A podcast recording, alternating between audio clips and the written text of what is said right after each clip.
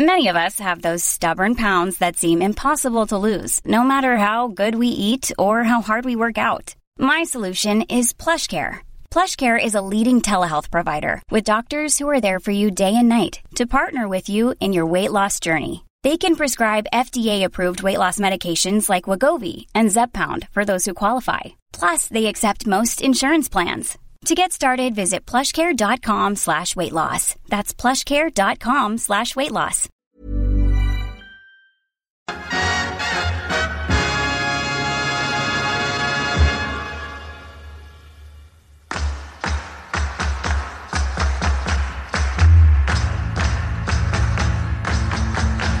Gute Freunde kann niemand trennen.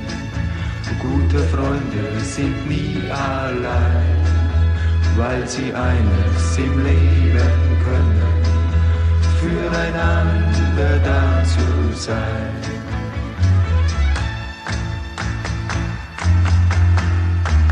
Lasst uns nicht lange reden, wir tun, was uns gefällt. Einmal fünf Mark für jeden, das ist doch nicht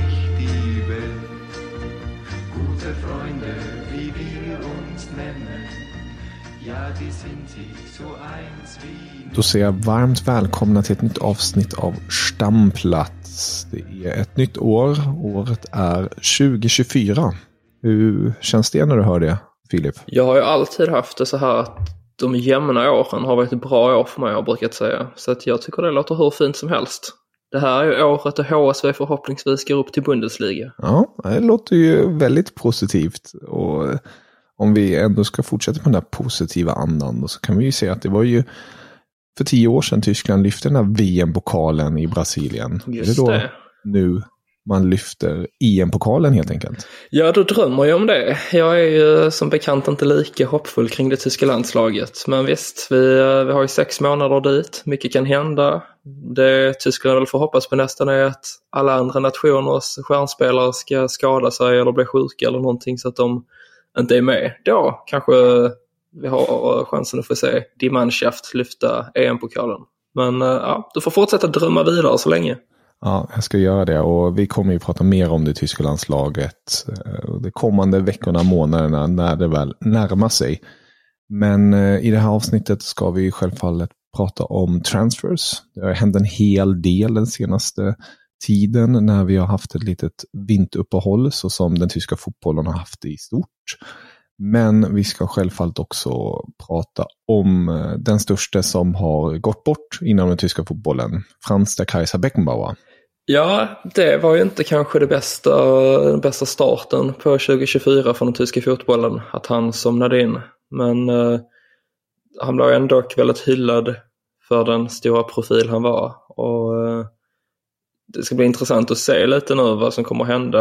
Jag antar väl att saker och ting kommer döpas om efter honom och, och det kommer att sättas upp statyer och, och grejer. Om det nog inte redan finns i München kanske. Det har jag ingen större koll Mm. på. Men äh, det är ju, eh, om inte den största så i alla fall en av de absolut största spelarna som någonsin har eh, representerat det tyska landslaget och den tyska fotbollen. Ja, definitivt. Jag, jag tror nog de flesta skriver under på just den här största titeln. Sen finns det ju många bra spelare som spelar i Seeler. det tyska landslaget. Men Ove Seeler bland annat. Ehm, det finns ju en koppling där också till Beckenbauer och Ove Seeler. Med att Ove Seeler var lite småskadad och därför kallades den unga Beckenbauer in i landslaget som då var anfallare. Mm. Var ju inte libero från start. Lite mer Lattjo på den tiden i landslaget. Eh, Lite fun fact är det ju att Beckenbauer gjorde sin debut för det tyska A-landslaget mot Sverige i Stockholm faktiskt.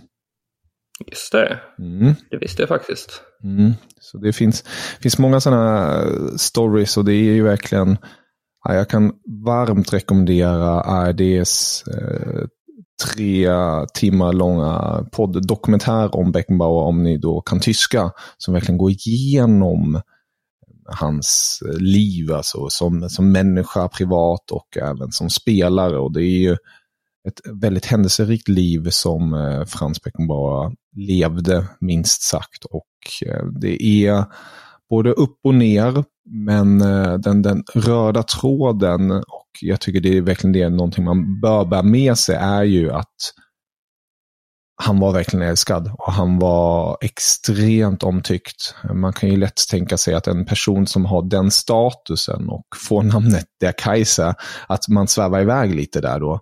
Men han ska enligt ja, de flesta som har träffat honom, jag har inte hört någon annan säga något annat, att han, han var så jordnära, han var så mänsklig och, och snäll.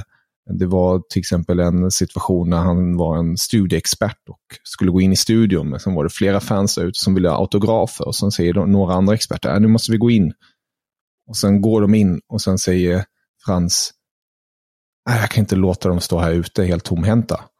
Så han går tillbaka och eh, då får de i studion eh, på något vis dra ut på tiden innan han kommer in då. Eh, och jag tycker på något sätt eh, att det, det visar lite vad, vad, det var för människa också, Frans, mm. förutom då den här grandiosa fotbollsspelaren som, ja, som revolutionerade den, den tyska fotbollen. Ja, men verkligen en profil på alla sätt och vis. Och vi kommer minnas honom med värme.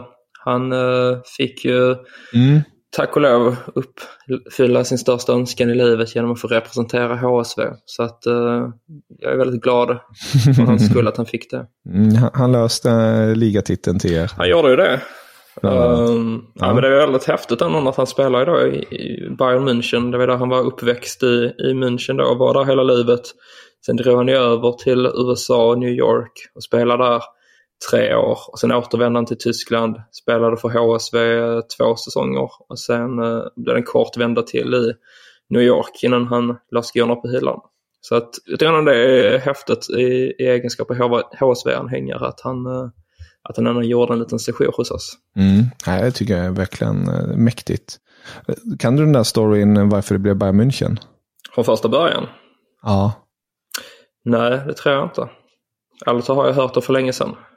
Ja, den, är, den är ju extremt underhållande på ett sätt med tanke på vad, vad det innebar i slutändan. Men um, Beckenbauer spelade när han var riktigt liten, tioåring, i 1906, 1906 München, en liten, liten klubb. Och uh, de skulle då ställas mot 1860 München. Och det var redan klart inför den matchen att han kommer sen gå till Diluven um, ehm, i, därefter men under matchens gång var det en spelare vid namn Gerhard König, väldigt passande, König också, eh, som gav Beckenbauer en örfil. Okej. Okay. Eh, för, för de, han var, Gerhard König var försvarare och Beckenbauer var anfallare och de, ja, de kom i tjafs helt enkelt. Och när domaren tittade bort då kom König och gav honom en örfil helt enkelt. Och efter matchen eh, ska Beckenbauer då ha funderat på det här. Vill jag ens gå till 1860 München nu? Och han sa det i en intervju också. Och då bestämde han sig, nej, vet du vad, jag, jag går till rivalerna istället, Bayern München. Så gick han till Bayern München istället. Och resten är historia som man brukar säga. Exakt, och Gerhard König vågade inte gå ut i offentligheten och säga att det var han som gav avfilen. För att han hade tydligen en, en kneipe, en, en bar, och han var rädd att 1860-fansen skulle bränna upp den eller någonting sånt. Men eh, för typ tio år sedan gick han ut i, i tysk tv och, och berättade sanningen då, att det var han som örfilade De Kaiser. Eh, och ändrade... Och i samma stund så brann baren upp. Exakt. Nej, men det var en liten rolig story sådär. Mm, verkligen. Nej, den hade jag inte hört innan. Uh, och det är också så intressant generellt här i livet vilka små händelser som ändå kan uh, sätta sig i stor prägel. Jag menar, tänk så annorlunda det hade kunnat bli om man nu hade gått till 1860 München istället. Mm. Man vet ju inte heller vilken fotbollsspelare han hade blivit då. Men uh, nej, små marginaler som avgör mycket. Mm. Jag kommer också lägga ut en lite längre text om, om Frans och hans karriär i, i helgen nu. På mm. söndag tänkte jag göra det. Så om ni vill läsa lite mer där då, helt enkelt. Det rekommenderar vi våra läsare att göra. Dankeschön. Eller våra läsare, våra lyssnare får jag säga. Men ja, läsare lyssnare, för det är väl många även som läser våra texter, tänker jag. Och eh, jag tänker att vi, vi kommer självfallet prata mer om eh, Frans i andra sammanhang, precis som du var inne på. Det kommer kanske döpas om. Det snackas om att DFB-pokal kanske borde ändra namn eller pokalen i sig kanske borde heta Beckenbauer pokal eller så. Så det finns många, många olika tankar där kring hur man ska hylla eh, Frans på bästa sätt. Men eh, vi återkommer till det och eh, för nuet tackar vi helt enkelt honom för, för, för allt han har gett den tyska fotbollen och fotbollen och allt i stort. Mm. Det har varit 78 starka år. Millions of people have lost weight with personalized plans from Noom. Like Evan, who can't stand salads and still lost 50 pounds. Salads generally for most people are the easy button, right? For me, that wasn't an option. I never really was a salad guy. That's just not who I am. But Noom worked for me. Get your personalized plan today at Noom.com. Real Noom user compensated to provide their story. In four weeks, the typical Noom user can expect to lose one to two pounds per week. Individual results may vary. It's that time of the year. Your vacation is coming up. You can already hear the beach waves, feel the warm breeze, relax, and think about work. You really, really want it all to work out while you're away. Monday.com gives you and the team that peace of mind. When all work is on one platform and everyone's in sync, things just flow wherever you are. Tap the banner to go to Monday.com.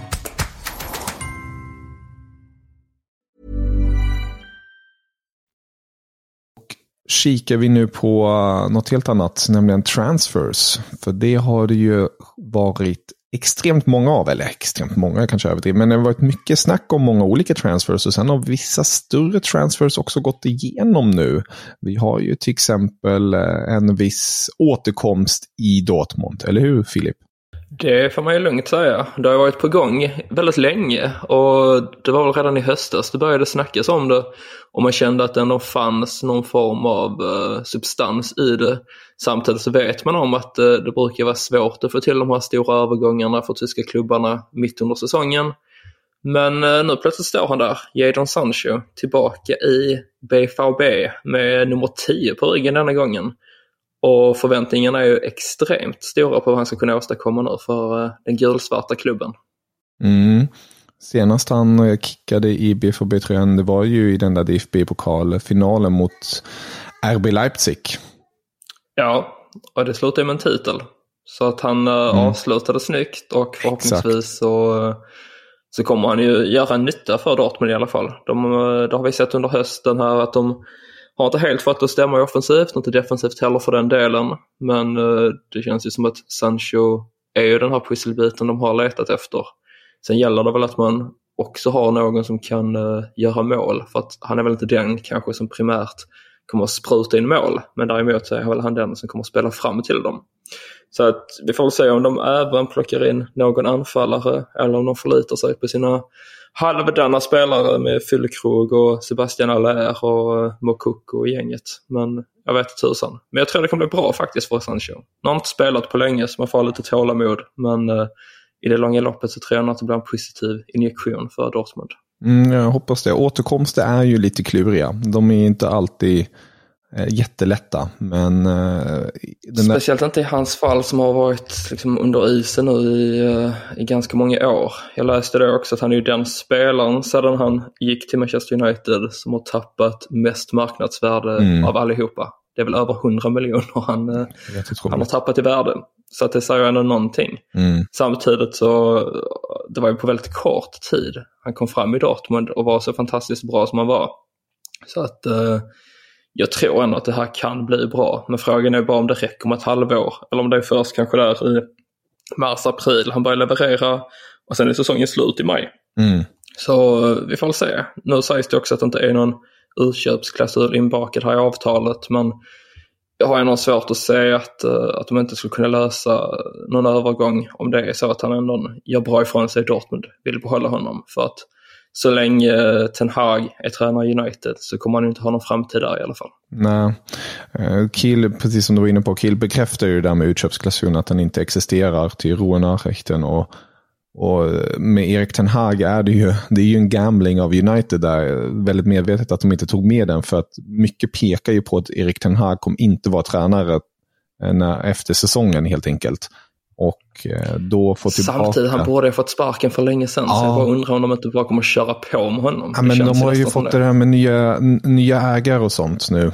Uh, Neo eller vad de kallas. eh, Mm. James Ratcliffe eller ja, jag kan inte alla de där namnen. Men han, han har ju klivit in i alla fall och är ju nu sportslig, lite mer sportsligt ansvarig. Och det sägs ju att han kommer vilja röra om i grytan ordentligt nu eh, under, under våren som kommer och utvärdera mycket grejer. Och Erik Ten Hag verkar ju inte alls vara högt upp på, på den listan med tanke på de transfers han har velat få in har ju varit bedrövliga bokstavligen.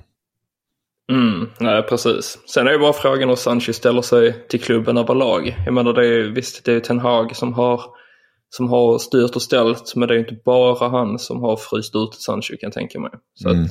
det känns inte som att han kanske har, har ett jättegott öga till United just nu.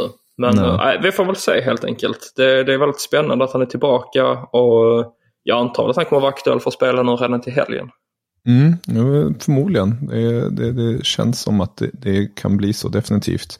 En spelare som inte kommer att spela mer i Bundesliga och gjorde en extremt kort visit i Tyskland är ju Bonucci. Blev sammanlagt 723 minuter i Union-tröjan innan han nu har tackat för sig efter sina månader i Berlin och nu gått till Fenerbahce. Och det känns ju som eh, mer lämpat för honom som 36-årig Mm. mittback som har haft en väldigt hög status att han går till Turkiet. Eh, han blev ju ingen succé i, i Tyskland, det kan man inte säga. Tycker inte heller han gjorde bort sig så tillvida, men de hade ju hoppats få ut mer av honom och hans erfarenhet. Och framförallt under Champions League-sammanhangen. Mm. Så att jag förstår ju grejen också att nu är Union Berlin utslagna från Champions League. Eh, man kommer ju förmodligen inte ha någon toppplacering att slåss om utan snarare att försöka hålla sig kvar i ligan och, och klättra så högt det går. Eh, men det finns ju, finns ju inte heller cupen eh, att spela om. Så att det, det känns väl ändå som att det är det bästa för alla parter att de går skilda vägar. Sen är det tråkigt såklart för att när han blev klar i somras så hade man ju hoppats på att han skulle bli en väldigt starkt bidragande orsak till att uh, Union skulle ta ytterligare kliv. Men uh, ja, det är som vi alla vet, det har ju fallit ganska platt så här långt för deras del. Så att det är väl bra ändå att de redan nu börjar rensa upp lite. Mm. Det är samma David Fofana som lånades in från Chelsea. Mm. Han har ju återvänt nu på förhand också. Så att jag tycker det är klokt av klubben att man uh, får bort de här löneposterna och istället kan bygga lite mer långsiktigt här inför nästa säsong. Mm. Ja, det känns ju som att det personifierar lite eh, vart allt gick snett för Union tyvärr. Ja. Man vilar väl lite för mycket på för kort Mm. tid. Sen tidigare har det funkat fint det här med att man har rört om i grytan och, Mm. och bytt ut stora delar av truppen och plockat in oprövade namn och det har gett effekt. Men det är inte heller konstigt att det blir på det här viset. Sen har det varit väldigt extremt att, att det har varit så många förluster som det blev i, under hösten, inklusive Champions League. Men eh, jag tror ändå att vi kommer att få se ett bättre Union här under 2024. Sen kanske inte att man fortsättningsvis kommer att vara samma topplag som man var innan, men eh, ändå ett stabilt gäng. Mm. Ja, vi lär följa det hela självfallet med Union och deras form. Vi kan även eh, rapportera att Erik Dyer nu är klar för Bayern München. Det är ett lån på sex månader. Hans kontrakt går ju ut med Spurs i sommar. Och sen är det en option på ytterligare ett år för, för Dyer. Det här är ju verkligen en, en ekonomiskt och rent alltså, praktiskt väldigt tacksam övergång för, för Bayern München kan jag tycka. Han kommer ju vara fjärde valet i försvaret. Han kommer vara ett alternativ i det defensiva mittfältet och i, i värsta fall, det var väldigt tydligt i presskonferensen igår av Tuchel att, att han inte tänkt som högerback men eh, det, det finns ju alltid möjligheten att han kan spela där. Så en väldigt funktionell spelare för bokstavligen inga pengar. Nej, och det här har vi ju sett tidigare år också. Jag menar Daley Blind var ju samma lösning, att man plockade in under vintern en annan rutinerad spelare. Sen blev det inte mycket av det. Eh, och det känns som att det har varit minst fem andra spelare. Sen nu står det still i huvudet på mig att jag inte kan komma på någon. Eh, men, Nej, men- eh, nej, men just det här med att man plockar in en försvarare Mm. under vintern som ändå känns hyfsat stabil. Och sen, sen blir det mest att han får sitta på bänken. Mm. Men det är väl det Dyer vet om också. Och sen känns det väl mycket som att Harry Kane har uh, haft med ett finger i, i spelet här och fått ge sitt veto lite kring vem man vill ha in. Mm. får han ju en, uh, en gammal lagkamrat som de har spelat väl hela, under hela, eller alla åren tillsammans i uh, Tottenham. Så att de känner ju varandra innan och utan till. Så att jag tror det är, det är lite så klubben har tänkt också, att man får in en spelare som, som då kan bli en bra kamrat och stöttepelare till Kane. Exakt. Och kort bara med Bayern där, vi kommer ju kunna, vi kanske ska ta ett specialavsnitt här näst bara med transfers. För att det sker ju så himla mycket hela tiden. Men eh, det snackas ju mycket om Kusi Azar från AIK till Bayern München.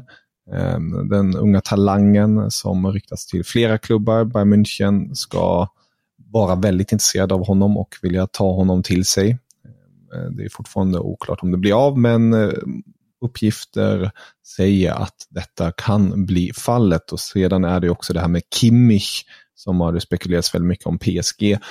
Har faktiskt eh, försökt till och med nu i vinter få till honom till, till Paris. Bayern München är ju intresserade av Mukulele, eh, Eh, högerbacken som också vill till Bayern. De har försökt kanske göra en form av switch eh, från PSGs håll. Bayern vill ju inte det, de vill ju bara få Mukulele. Så Mukulele kan ju kanske komma till Bayern nu. Eh, på lån snackas det mer om då och Kimmichs framtid är fortsatt osäker. Det sägs att, det, att La Liga framförallt och Premier League lockar. Och att han ja, får se helt enkelt vad han väljer. Han har ju ingen agent, han förhandlar ju själv. Och hans kontrakt med Bayern München går ut 2025. Så eh, vi, vi får se, för att det har ju blåst mycket kring Kimmich och det verkar ju som att han, han börjar tröttna helt enkelt på lite på situationen i München. Det känns väl även som att fansen har tröttnat lite på Kimmich också. Mm. Han, eh, han står ju fortfarande högt i kurs såklart. Eh, Det är ju ändå en, en Bayern München-profil. Men eh, hans anseende har ju minskat med åren. Mm. Så att, ja, det tyckte jag var väldigt tråkigt om han gick till PSG. Liksom, vad ska han där att göra? Ja, det. Däremot så kan jag verkligen se framför mig hur han gör en Schweinsteiger och går till Manchester United. Mm. Eh, sen om det faller väl ut, det är svårt att säga om. Men eh, jag kan verkligen tänka mig, att, eller jag kan verkligen se framför mig honom i Manchester United-tröjan. Så att det skulle inte förvåna mig. Men eh, självklart så hoppas jag ändå att han blir kvar i Bayern München. För att, jag tycker man ska värna om de här spelarna och jag tror ändå att Kimmich, han är fortfarande väldigt ung får man ju säga. Mm. Eh, så att jag tror att han kan mogna lite mer som person också kanske. Eh, Men vi, ja, vi får väl se där. Men eh, det, det är väl inte mycket som talar för att han lämnar nu i vinter i alla fall. Verkligen. Vi kan också notera att Eintracht Frankfurt, de har ju varit väldigt aktiva. De har ju signat Robin Koch för ett längre kontrakt nu. Han var ju bara på lån först med Leeds, men hans kontrakt med Leeds går ut i sommar, så de har ju chansen nu att signa honom och det har de gjort. Lite som vi pratade om i, i början av säsongen, att det här var egentligen den ursprungliga planen. Sen har man också lånat in Sasha Kalacic eh, från Wolverhampton för detta Stuttgart-anfallaren. Det känns ju som ett väldigt smart drag och återigen är ju Markus Krösche, Eintracht Frankfurts sportchef, på hugget bokstavligen. Ja, det får man ju verkligen säga här under vintern. Alltså, Kaladzic är ju ersättaren till Kolomoani som då gick till PSG i somras på deadline day. Så att där har man ju vetat om att de skulle plocka in en anfallare nu i vinter. Och jag tycker väl rent spontant så känns det som att det kan bli väldigt lyckat. Svårt att veta var man har Kaladzic riktigt för att det var ju kort efter att han gick till Wolves som jag tror det var korsbandet han drog och var borta typ hela säsongen. Och sen nu har han gjort några matcher, gjort ett par mål men inte riktigt fått det att lyfta. Så att väl tillbaka nu och, och med lite tålamod så tror jag att det kan bli riktigt bra. Men det är också lite av en chansning. Och det är samma sak med Donny van de Beek som man har lånat in från Manchester United. Den här eviga talangen som inte har fått det lyfta hos United och egentligen inte hos någon annan klubb han har blivit utlånad till heller. Men eh, nu på tysk mark får vi se om det kan lyckas bättre tillsammans med Hugo Larsson och gänget. Eh, tycker ändå att det är en, helt klart en spännande spelare och får han det bara stämma så tror jag han kan bli hur bra som helst. Verkligen. Apropå svenskar i Eintracht snackas ju om att Eintracht vill försöka lösa Bergvall från Djurgården, men eh, den blir lite svårare. Barcelona är ju också intresserade och så, så den får vi följa upp helt enkelt. Men det hade varit kul att se två svenska Eintracht. Ja, alltså Bergvall, eh, jag kan väl tänka mig att de hade kunnat signa honom nu, låna ut honom ett år då till Djurgården, eller fram till sommaren i alla fall. Och sen då se till nästa säsong hur man vill göra, man vill planera med honom för säsongen 24-25 eller om man vill låta honom utvecklas i, i Djurgården eller något lite mindre lag. Men eh, sett till hur duktiga tyska klubbar och, och framförallt då Frankfurt har varit de senaste åren på att ta fram och slipa diamanter så tror jag ju att de borde ligga ganska gott till för att eh, få till en övergång. Sen är bara frågan vad Djurgården begär för honom. Det snackades ju om, vad var det, 140 miljoner kronor. Uh, och det vet jag inte om Frankfurt är beredda att lägga, men mm. kanske runt 100 miljoner i alla fall. Ja, vi får se helt enkelt. Men eh, ja, det, som sagt, ni hör det. Det är så mycket silly season. Alltifrån att Timo Werner har gått till Spurs på lån och det, det jag tänkte det kan du inte hoppa över. Ja, det kan jag inte hoppa över. Okej, okay. då stannar vi lite där kompis. Ja, nej, jag, var, jag är bara mest intresserad av att höra vad du uh, tänker om den övergången. För att jag ser det, alltså när, när jag såg då att han var på gång till Premier League som det hette från början. Det var ju Aston Villa det snackades mycket om. Då kände jag bara, men går nog inte i samma fälla igen. Prova mm. någonting annat. Antingen till en annan tysk klubb, det vet jag dock inte om Leipzig hade varit så intresserad av. Eller då typ till Italien. Känns det som att han hade kunnat gjort det hyfsat till kanske Milan eller Lazio eller någon, någon annan sån här klubb. Men eh, alltså, ja, jag vet inte. Nu har ju Tottenham en väldigt karismatisk tränare då som har fått mycket beröm och, och lyfter fram sina spelare på ett bra vis. Och det är väl just det som Werner behöver också, få förtroendet från en tränare. Någon som, som tror på honom, ger honom, har tålamod med honom och ger honom chansen men eh, jag har så himla svårt för att se det lyfta för honom i Premier League. Jag förstår din tankegång där definitivt på alla sätt och vis. Mm, eh, och han har ju blivit hånad i England. Han har ju bra siffror i Chelsea, men man minns ju honom för att han hade så extremt många missar. Men han var ju hela tiden där och försökte göra jobbet. Han var inte som andra spelare som efter andra missen bara sket i löpningen. Han, han fortsatte ju gång på gång på gång. Och jag tror också det där du är inne på med tränare Ange Pusikaglu. Jag är ledsen för uttalet. Jag vill inte ens försöka uttala det. Så att, Nej, eh, tack för att du försöker i alla fall. Ja, eh, han eh, har ju en spelstil som verkligen passar Werner. Och får Werner det förtroendet, precis som du är inne på där, och spelar i det här systemet, tror jag ändå att det kan lossna. Eh, det som talar emot är ju just den här, återigen en ny miljö. Dock har han ju en viss vana vid Premier League på ett sätt. Men jag tror att Vena är, nu har jag inte träffat honom personligen, men han känns väldigt skygg. Han känns väldigt um, som en person som tar in mycket yttre intryck och påverkas extremt starkt. Eh, kanske inte den starkaste karaktären, alltså vill jag inte snacka ner honom, men eh, vi människor är ju olika. Vissa fungerar bättre i vissa sammanhang, vissa fungerar bättre i andra sammanhang. Och jag tror att Werner är egentligen en person som fungerar bäst i en väldigt familjär omgivning där, där han får mycket kärlek och han känner igen saker och det är rutin och det är ditten och datten. Och så är ju inte den stora fotbollsvärlden. Men det enda jag hoppas på här nu då är att han, han känner till Premier League, han vet ungefär vad som väntar honom och han har en tränare som tror på honom. Och det här är bara sex månader, att det verkligen bara är nu full gas i botten, gör ditt bästa och kanske spela till dig en EM-plats.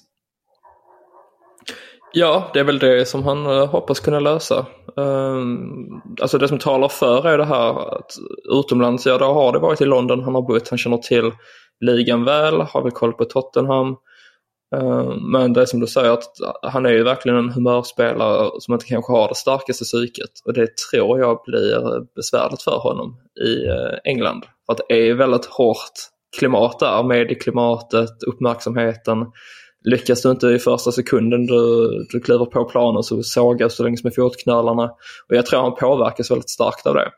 Så att jag hade hellre sett honom någon annanstans. Men eh, jag kan bara hålla tummarna för att han att eh, han gör en bättre sejour nu eh, den här gången på de brittiska öarna.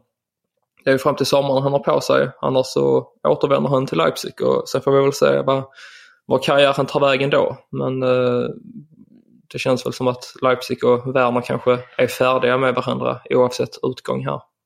Ja, vi får följa även upp det hela. Någon annan transfer som du skulle vilja ta upp innan vi går vidare? Nej, alltså den enda som har inträffat är väl Kevin Vogt som då har gått från Hoffenheim till Union Berlin som blir en direkt ersättare till Bonucci. Känns ju lite mer lämpligt för, eh, för Union och, och honom. En spelare som verkligen man vet vad man får utav. Så att det tror jag kan vara ett smart drag. Annars är det jättemånga rykten just nu som cirkulerar. Men uh, jag tycker det är väldigt kul att vi redan så här tidigt av fönstret har fått se flera stora övergångar trätt i kraft. Det är främst Werner och Sancho och Bonucci. Uh, men mer lär ju följa och vi kommer ju uh, hålla er uppdaterade, våra lyssnare, med, med vad som händer. Det kommer vi göra. Och om vi tittar nu till det som komma skall. Idag fredag när vi spelar in detta så kommer Bayern München ställas mot Hoffenheim. Det är ju en match som Bayern definitivt kommer vilja på något vis göra allt i sin makt för att sätta ännu mer press på ligaledarna Bayer Leverkusen som spelar på lördagen där mot Augsburg på bortaplan. Och där kan vi notera att Leverkusen har det tufft läge på grund av att det är många som är på afrikanska mästerskapen såsom Tapsoba till exempel. Men man har ju Boniface som var tänkt att spela för Nigeria. Han är ju långtidsskadad nu, kom först tillbaka i april. Så nu är det extremt stor press på Patrick Schick att han ska leverera. Han gjorde ju bra i avslutningen nu i 2023. Eh, förhoppningarna för Leverkusens del är ju att han, han fortsätter helt enkelt på det spåret och håller Leverkusen uppe i toppen. Ja, och jag tror faktiskt det kommer att bli väldigt lyckat med Chic. Ehm, det är ett perfekt läge för honom nu att studsa tillbaka efter sina skador. Så att det blir väldigt intressant att se och samtidigt har ju fönstret fortfarande öppet så skulle det inte funka så, så finns det ju tid att, att försöka hitta någon ersättare till Boniface medan han är borta. Mm. Är det någon match som sticker ut lite extra för din del? Alltså Leipzig-Frankfurt känns ju ganska het. Uh, vet alla riktigt vad man har Frankfurt. Leipzig försöker hitta formen. Nu har då Frankfurt lite nya spelare också så att det ska bli intressant att se om de kan få fart på det hela. Samma sak där med Union Berlin som ställs borta mot Freiburg. Uh, två klubbar som har blandat och gett ganska mycket under hösten. Men det blir intressant att se om Union kan påbörja någon form av klättring här i tabellen och ta sig uppåt. Alltså chansen finns ju fortfarande till att nå en Europaplats. Det är ju, det är ju 11 poäng upp till sjätteplatsen. Sen brukar sjundeplatsen också innebära Europaspel eh, och det är lika många poäng dit. Så att, eh, det, är inte omöjligt att man eh, fixar det. Men eh, då gäller det också att man börjar vinna här direkt. Annars så, så är det väl främst kanske Darmstadt, Dortmund med Sancho tillbaka. Om man kan ha lekstuga här mot Darmstadt. Det, det vill man inte missa sig i så fall. Ehm, så ja, där finns en del godbitar. Söndagen också Mönchengladbach Stuttgart. Jag bara känner att jag roffar åt mig här och tar alla de fina matcherna. Men uh, du kan bara fylla på, på om, det, om det är någonting du, du vill uppmärksamma. Men Mönchengladbach Stuttgart också såklart. Stuttgart uh, gjorde en e-, extremt överraskande positiv höstsäsong. Är trea i tabellen. Sen är det det här nu när det har varit uppehåll och ligan ska starta om. Att det blir lite som en ny säsong på vissa fronter. Så att det där är också väldigt intressant att se bara om man kan fortsätta och vinna och Gyresi och Undov kan eh, fortsätta ösa in mål. Så det är också en match man eh, kommer hålla koll på. Men eh, ja, det är väl främst dem jag tänker mig. Mm. Är det någon du vill fylla på med? Nej, jag tycker du, du fyller på det väldigt bra. jag tycker slutligen vi kan bara eh, ja, ge besked. Eller ge besked, det är inget besked att ge, det är bara fakta. Zweite Bundesliga kickar ju först igång nästa helg. Ehm, så lägg full fokus på Bundesliga den här helgen så kan ni nästa lördag till exempel få se Schalke ta emot HSV. Ja, fy fan. Det är ju ångest deluxe alltså. Men uh, det ska göras. Mm. Det ska göras. Men med det sagt, Filip, underbart att få podda med dig igen. Ser fram emot nästa vecka. Så får du ha det så bra. Detsamma min vän. Auf Wiedersehen. Auf Wiedersehen. Ich habe fertig.